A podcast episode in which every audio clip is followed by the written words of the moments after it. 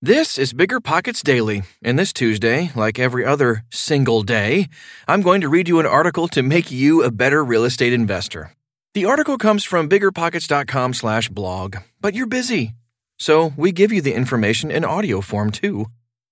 We know you've heard it before. Cash flow is getting very hard to find. There's always long distance investing, but you may be thinking, I don't have a team, enough experience, or the market knowledge to get in. That's where you're wrong. And it's also where Rent to Retirement comes in. Rent to Retirement offers fully turnkey properties that are newly built or renovated, leased and managed, allowing you to invest out of state with confidence. They've got single family, multifamily, new build, and syndication opportunities across multiple markets. They even have BRRRR deals with immediate equity. Rent to Retirement helps investors learn how to build a bulletproof business plan with the best investment and tax strategies around to help you reach financial freedom through real estate. There's no excuse not to get started in real estate investing when you have the right team and systems already in place. To learn more, visit rent2retirement.com. That's rent, T-O, retirement.com. Or text REI to 33777. Again, text REI to 33777.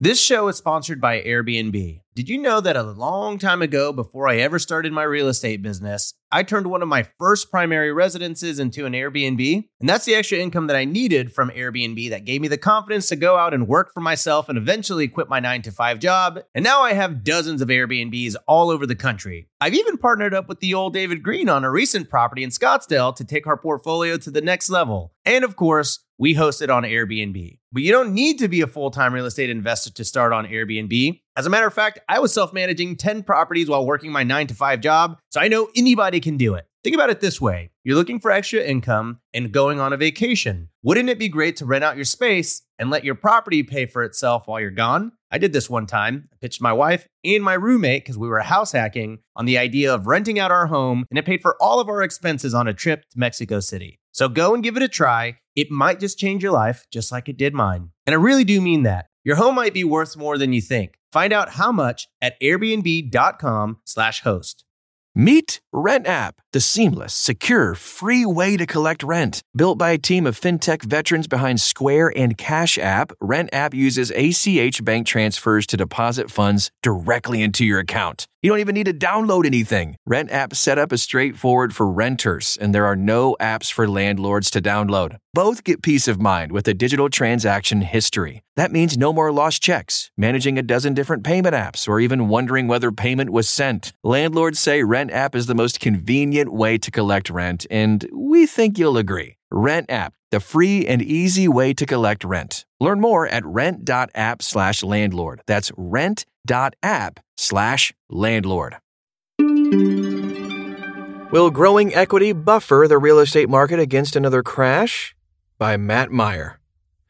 American homeowners have $2 trillion more in equity than they did a year ago, according to a recent report from CoreLogic.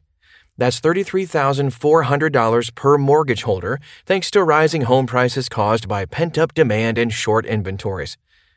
This all comes amid a recovering economy and a vaccination drive that now has more than half of the United States population vaccinated against COVID 19. For much of 2020, interest rates were at their lowest levels in decades. That allowed for a massive refinancing push. Some homeowners locked in better rates and saved on interest, leaving more equity on the table. Today's homeowners are wealthier than ever before. Frank Martell, president and CEO of CoreLogic, said, Homeowner equity has more than doubled over the past decade and become a crucial buffer from many weathering the challenges of the pandemic. These gains have become an important financial tool and boosted consumer confidence in the U.S. housing market, especially for older homeowners and baby boomers who've experienced years of price appreciation. But as the economy climbs back from last year's fallout, consumer prices, manufacturing, and the cost of construction have all increased as has consumer spending and confidence. Plus, mortgage and eviction moratoriums are ending this month, which could bring a host of issues to the forefront. The question moving forward Will the housing market start to feel pressure? Will equity provide a buffer against a market collapse? It was reported that mortgage lenders were giving out 72% of their mortgages to borrowers with 760 credit scores and higher towards the beginning of 2021.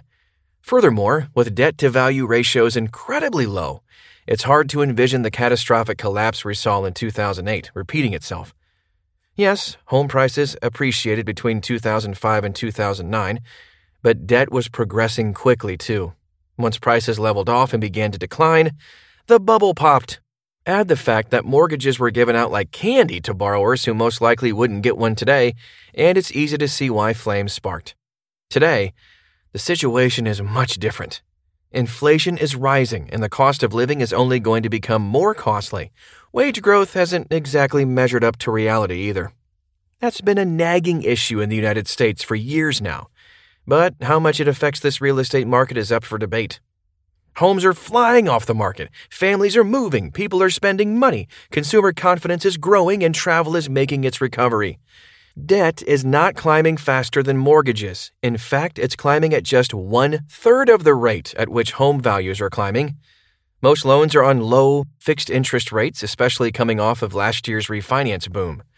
That's another stark contrast from the Great Recession, where variable rates were king. Now, Homeowners have stability in their monthly payments, and thanks to increasing equity, they have the necessary mobility to make adjustments when things get tight. So, if the market started to level off and perhaps even face some depreciation, home sales might slow down, but forced sales wouldn't be the driving nature of the market. Sales wouldn't be driven to a loss either, and the vast majority of mortgages wouldn't default. So, where is the fear coming from? Considering the volatility of 2020 and the unprecedented actions taken to combat the pandemic, it's natural to feel uneasy about the economy. Before the pandemic, the economy was doing fantastic. Then the pandemic hits, shutting down many industries for months. Now we're in the recovery phase and numbers are looking good, especially the housing market. But there's still a feeling of uncertainty in the air, and rightfully so, the last time home prices appreciated significantly, there was a massive crash on its tail. This time around, it's easy to get caught up in the drama of market appreciation and doomsday scenarios, but the fundamental indicators just don't point to this sort of massive crash. By Q1 2021, only 2.4% of mortgaged properties were underwater. CoreLogic's chief economist, Frank Nothaft, says that the average homeowner now has $216,000 in equity. This is tremendous leverage and something we didn't have 12 years ago. Moving forward, the main concern isn't a market crash, but rather younger homebuyers getting locked out of the market due to a lack of savings and stagnant wage growth. But as of now, there aren't many reasons to expect massive fallout in the housing market. However, it's important to keep our eyes on the key indicators and be prepared. If last year taught us anything, it's to expect the unexpected. Hope you enjoyed hearing that perspective. Before you go, are you interested in getting your personal finances in order? Then check out the Bigger Pockets Money podcast, hosted by Scott Trench and Mindy Jensen. To learn how to save for big time investments and launch yourself toward the life of your dreams. I'm Tyler, and I can guarantee you, I'll be right back here tomorrow.